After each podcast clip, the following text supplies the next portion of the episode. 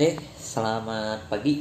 Hari ini saya akan ngasih review singkat pengantar mengenai revolusi Prancis. Kita ngebahas ulang tentang revolusi eh, Prancis dari awal karena sebagai persiapan buat teman-teman nanti di PHB dan ketika kita bicara yang namanya revolusi Prancis, kita akan membicarakan terkait sebuah revolusi yang bisa dikatakan sangat terpengaruh banget dari revolusi Amerika dan satu lagi adalah revolusi Prancis itu adalah revolusi yang bisa dibilang menjadi revolusi politik terbesar pertama di negara Eropa.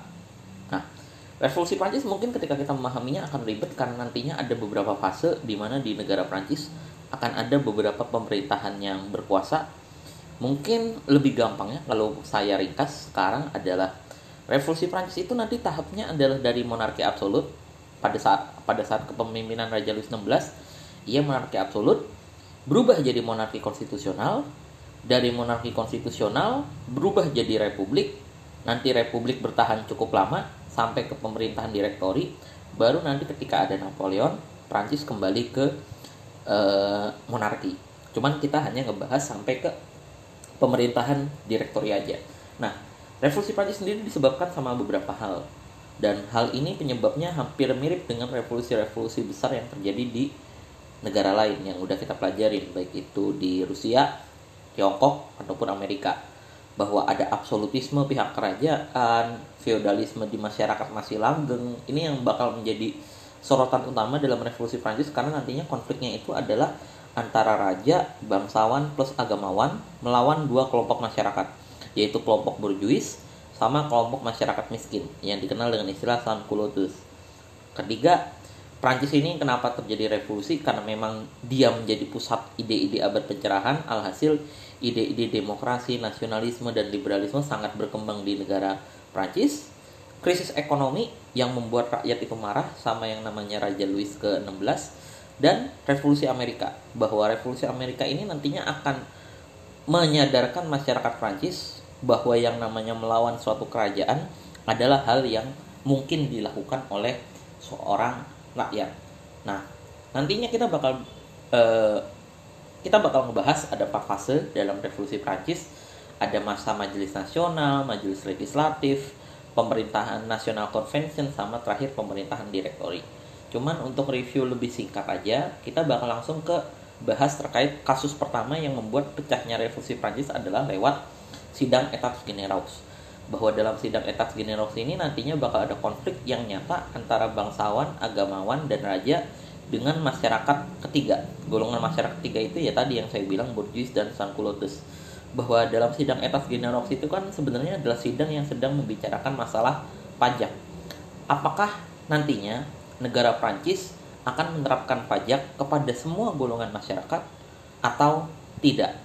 Kenapa bakal ada sidang ini? Karena ini membicarakan nasib ekonomi yang dialami oleh negara Prancis yang benar-benar minus.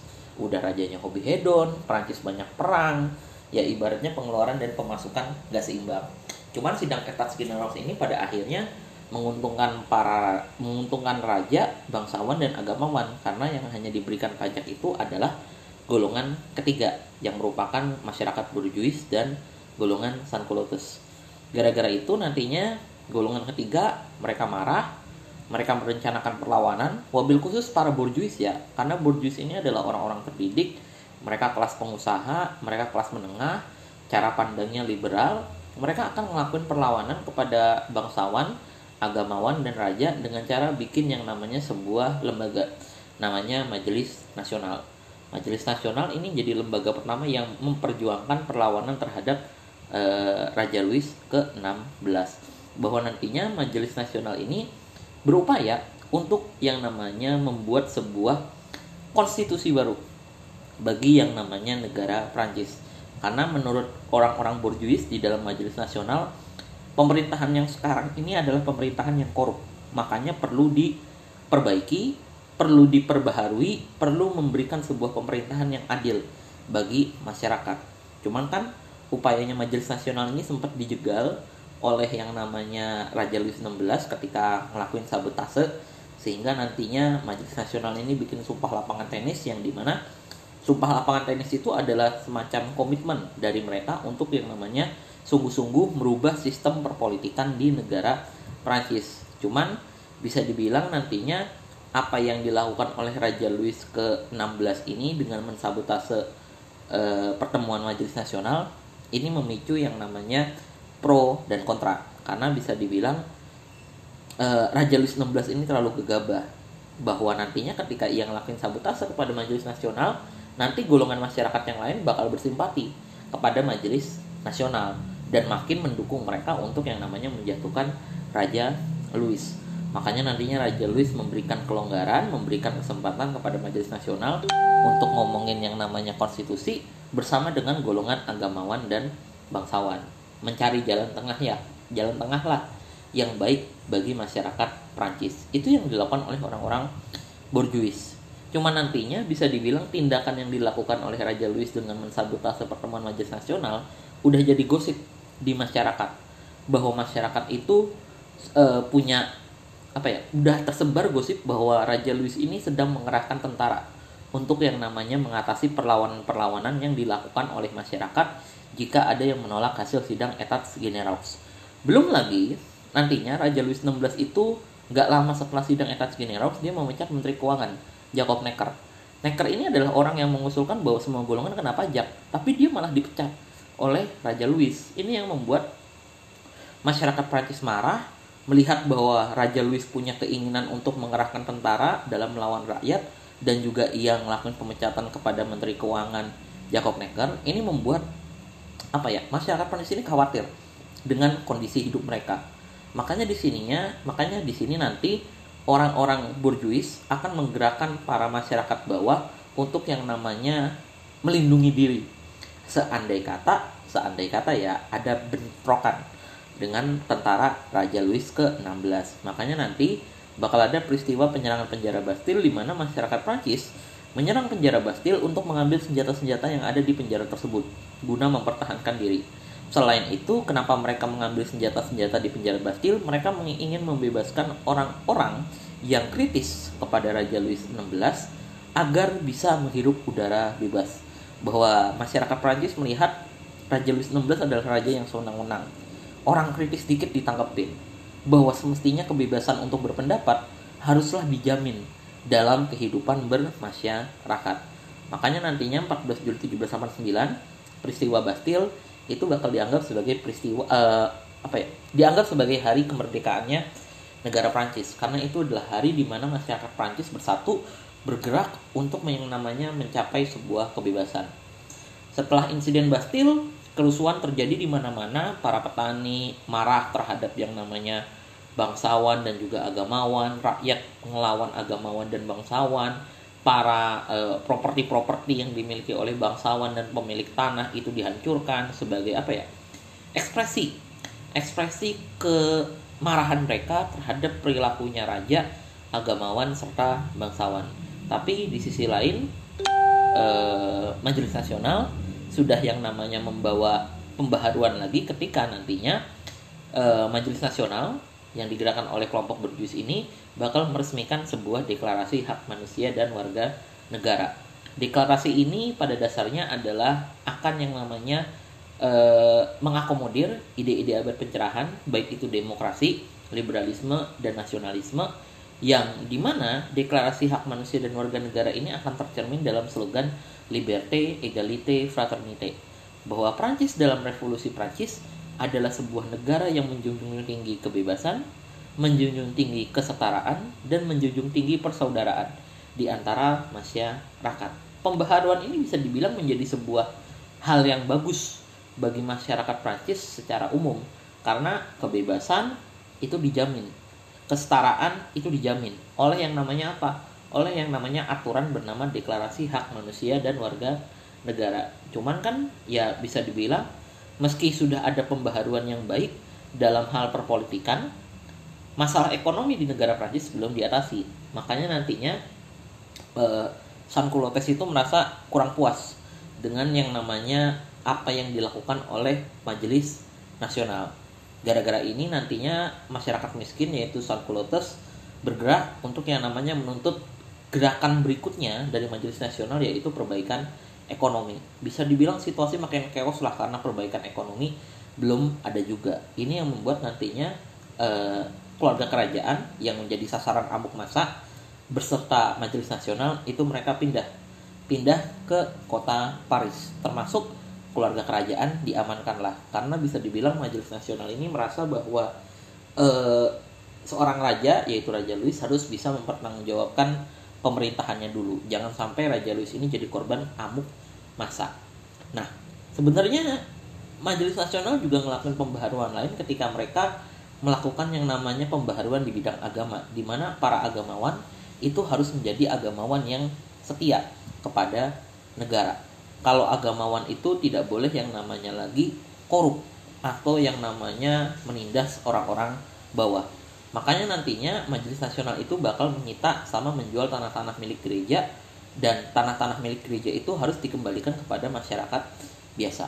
Ini merupakan langkah yang bagus sebenarnya oleh Majelis Nasional bahwa ia sudah melakukan pembaharuan dalam yang namanya HAM, dalam hal yang namanya kedudukan agamawan, tapi masalah ekonomi ya belum diperbaiki. Nah, revolusi Prancis akan makin parah ketika nantinya Raja Louis ini berupaya kabur dari negara Prancis. Bahwa upayanya Raja Louis untuk kabur dari negara Prancis ini dikarenakan Raja Louis ingin minta tolong kepada bisa dibilang saudaranya di kerajaan Austria Hungaria bahwa Raja Louis ini berupaya untuk yang namanya menggagalkan revolusi Prancis dengan kabur dari Prancis dan minta tolong kepada saudaranya yang merupakan e, penguasa lah di kerajaan Austria Hungaria. Sayangnya upaya kaburnya Raja Louis ini gagal dan ia ditangkap oleh tentara Prancis yang pro revolusi. Nah, bisa dibilang apa yang dilakukan oleh Raja Louis ini sebenarnya adalah hal yang juga dikhawatirkan oleh kerajaan-kerajaan lain di Eropa bahwa kerajaan-kerajaan lain ini khawatir dengan ide-ide revolusi Prancis di mana ide-ide revolusi Prancis ini dikhawatirkan akan menyebar ke negara-negara Eropa ketika ide revolusi Prancis menyebar ke kerajaan-kerajaan lain di Eropa, takutnya adalah nantinya e, masyarakat di kerajaan-kerajaan lain di negara Eropa akan berani angkat senjata untuk yang namanya melawan kerajaan yang berkuasa saat itu. Makanya nantinya dua kerajaan yaitu eh tiga kerajaan hitungannya. Raja Louis, Raja Prusia sama Raja Austria Hungaria bikin deklarasi namanya deklarasi Pilnitz. Di mana dalam deklarasi Pilnitz ini adalah tiga kerajaan ini berupaya menyerang negara Prancis sekaligus menggagalkan upaya revolusi Prancis bahwa mereka berupaya mempertahankan yang namanya kekuasaan monarki absolut di negara Prancis. Nah, nantinya pada tahun 1791 pembaharuan di negara Prancis secara resmi terjadi ketika nantinya Majelis Nasional berubah jadi Majelis Legislatif. Di mana ketika Majelis Legislatif ini berubah, sistem pemerintahan di Prancis pun juga berubah yang tadinya itu monarki absolut menjadi monarki konstitusional di mana majelis legislatif ini posisinya adalah DPR dan nantinya Raja Louis ini sebagai uh, pemimpin eksekutif bakal bekerja sama membuat berbagai macam aturan yang berupaya pro kepada rakyat. Cuman ya bisa dibilang majelis legislatif terbentuk masalah baru muncul ketika nantinya Austria-Hungaria secara resmi melakukan serangan militer kepada kerajaan Prancis. Makanya nanti bakal ada perang antara Austria-Hungaria, Prusia melawan pemerintahan majelis legislatif Prancis di mana dalam perang tersebut nantinya pemerintahan majelis legislatif yang pro revolusi ini bakal mencoba mengerahkan masa banyak mengerahkan masyarakat baik itu dari kelas burjuis, kelas bawah untuk ikut berperang dalam yang namanya eh, apa ya perang dalam mempertahankan eksistensi Prancis yang sudah tidak lagi monarki absolut. Dan bisa dibilang perang ini nantinya bakal membawa kekacauan yang makin banyak di masyarakat Prancis. Kekacauannya itu salah satunya e, beberapanya adalah pertama banyak bangsawan yang menjadi intel bagi kerajaan-kerajaan Austria Hungaria dan Prusia. Bangsawan ini bisa dibilang ngebantuin Austria Hungaria dan Rusia karena mereka tidak ingin revolusi Prancis itu berjalan dengan baik makanya banyak bangsawan yang ngasih informasi kepada Austria Hungaria dan Rusia cuman ya karena ketahuan banyak yang dieksekusi mati. Dan nantinya kasus kedua yang sangat berkembang pesat setelah nantinya pecah perang antara Prancis dengan Austria-Hungaria dan Prusia adalah ketika nantinya tentara kerajaan Austria-Hungaria sama Prusia itu sampai ke wilayah yang namanya Istana Tuileries, istananya Raja Louis yang merupakan apa ya bisa dibilang tempat penahanan sementara dari Raja Louis XVI beserta keluarganya yang sebelumnya itu berupaya kabur dari negara Prancis. Tindakan yang dilakukan oleh Austria-Hungaria dan Prusia yang menyerang sampai istana Tuileries ini menimbulkan e, pandangan di masyarakat bahwa Raja Louis XVI ini berupaya kabur. Makanya timbul pertempuran yang besar di istana Tuileries dan bisa dibilang Raja Louis XVI ini khawatir dengan yang namanya keamanan dirinya. Takutnya malah nantinya masyarakat Prancis yang keburu ngamuk bakal yang namanya ngapa-ngapain dia.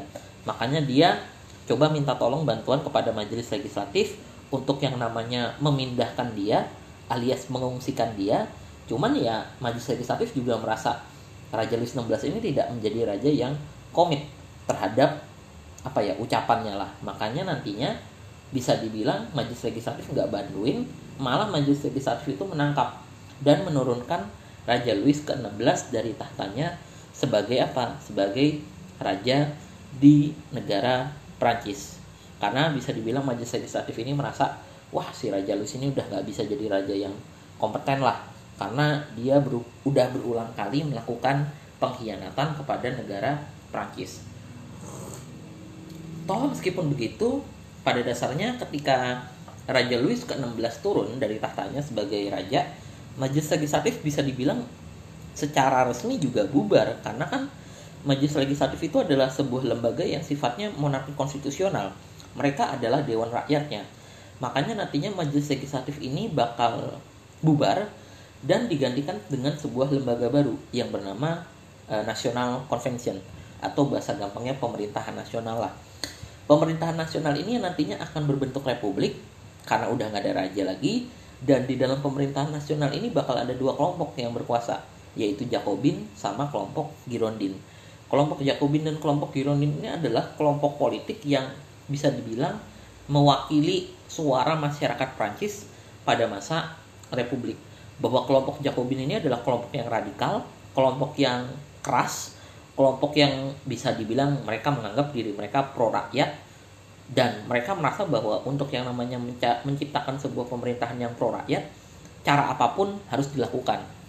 Sedangkan kelompok Girondin ini lebih moderat, mereka lebih mewakili orang-orang borjuis banget, mereka kelas menengah banget lah dan bisa dibilang di dalam pemerintahan nasional inilah nantinya antara kelompok Jacobin yang di mana salah satu pemimpin besarnya itu adalah Robespierre akan sering berkonflik dengan yang namanya kelompok Guy Rondin dan bisa dibilang pemerintahan nasional ini bakal ngebuat satu terobosan baru dalam revolusi Prancis ketika nantinya dalam revolusi Prancis pemerintahan nasional atau National Convention akan yang namanya mengeksekusi Raja Louis beserta istrinya Marie Antoinette bahwa eksekusi itu dilakukan sebagai apa? Sebagai wujud nyata bahwa pemerintahan nasional ini udah merasa geram dengan yang namanya sikap Raja Louis sebelumnya bahwa eksekusi Raja Louis ini menjadi semacam peringatan kepada para bangsawan ataupun agamawan jangan sekali-sekali berani melawan yang namanya pemerintahan republik yang kini sudah berdiri di negara Prancis. Dan bisa dibilang anggota-anggota kerajaan lainnya yang nggak dieksekusi di penjara oleh pemerintahan nasional.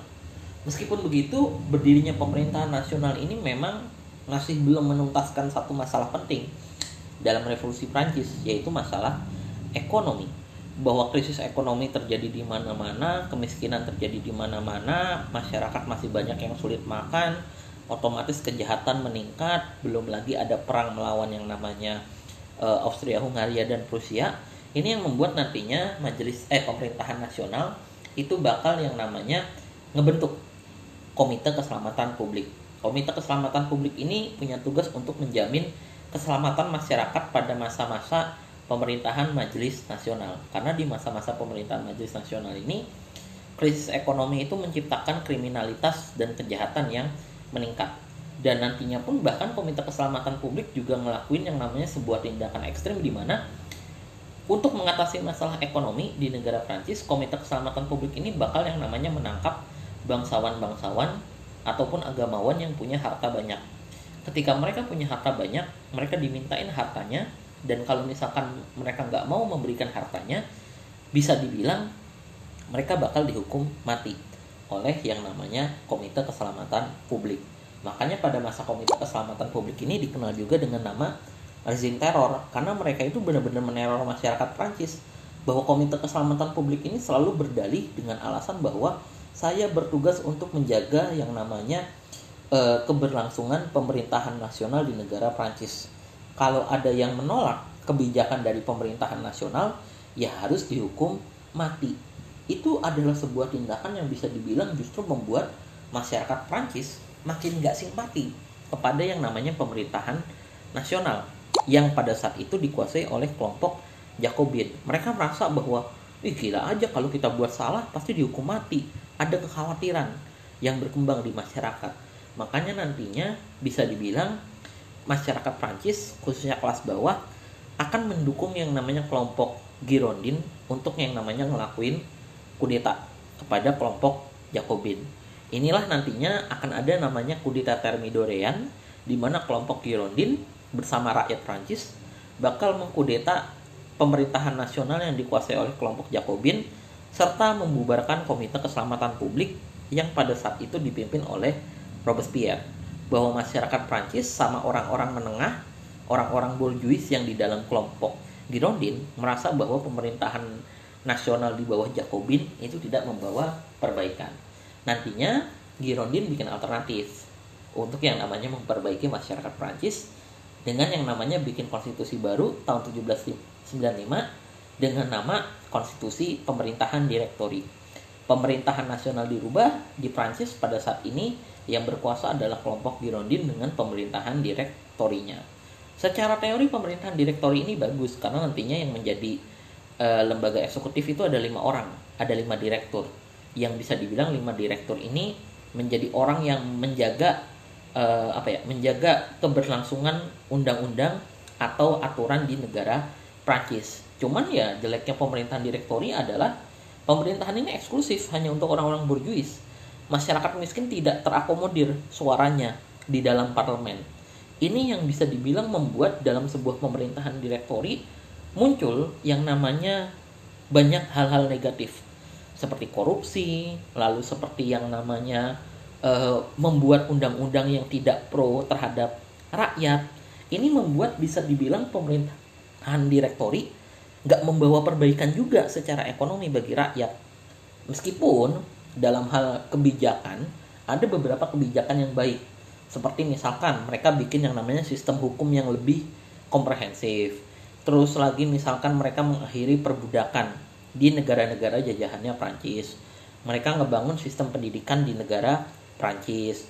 Mereka menghapuskan hukuman penjara kepada orang-orang yang berhutang. Sebenarnya ada kebijakan bagus, cuman kebijakan bagus ini tidak mayoritas dalam kebijakan yang dibuat oleh pemerintahan direktori. Mayoritas kebijakan yang dibuat oleh pemerintahan direktori adalah kebijakan yang menguntungkan untuk kelompok borjuis. Ditambah praktek korupsi dan birokrasi administrasi yang buruk membuat masyarakat Prancis merasa orang-orang Girondin ini nggak bisa diharapkan lagi. Makanya nantinya bisa dibilang masyarakat Prancis bakal mencari sosok tokoh yang mampu menjatuhkan pemerintahan Girondin, yang mampu bisa dibilang membubarkan pemerintahan direktori dan membentuk pemerintahan baru di negara Prancis. Dan itu ada di sosok Napoleon sebagai seorang pemimpin militer berhasil memimpin tentara Prancis dalam perang Austria Hungaria melawan eh dalam memimpin tentara Prancis dalam menghadapi Austria, Hungaria dan Prusia, ia dianggap sebagai sosok yang bisa membawa Prancis ke perbaikan ekonomi serta kesejahteraan. Makanya nantinya akan ada kudeta di tahun 1799 yang dilakukan oleh Napoleon kepada pemerintahan direktori dan itulah yang akan menjadi akhir dari revolusi Prancis. Cuman revolusi Prancis mewariskan banyak hal bahwa Revolusi Prancis menjadi revolusi politik pertama di Eropa yang menerapkan ide-ide abad pencerahan lewat deklarasi hak manusia menjadi sebuah negara pertama di Eropa yang menjadi negara republik dengan corak nasionalis dan Prancis menjadi negara pertama yang menghapuskan praktek-praktek feodalisme serta absolutisme dalam revolusi Prancis.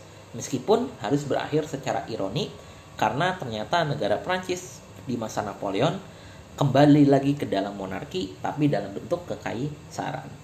Itu aja mungkin dari saya, silahkan didengarkan oleh teman-teman. Kurang lebihnya mohon maaf. Wassalamualaikum warahmatullahi wabarakatuh. Selamat pagi.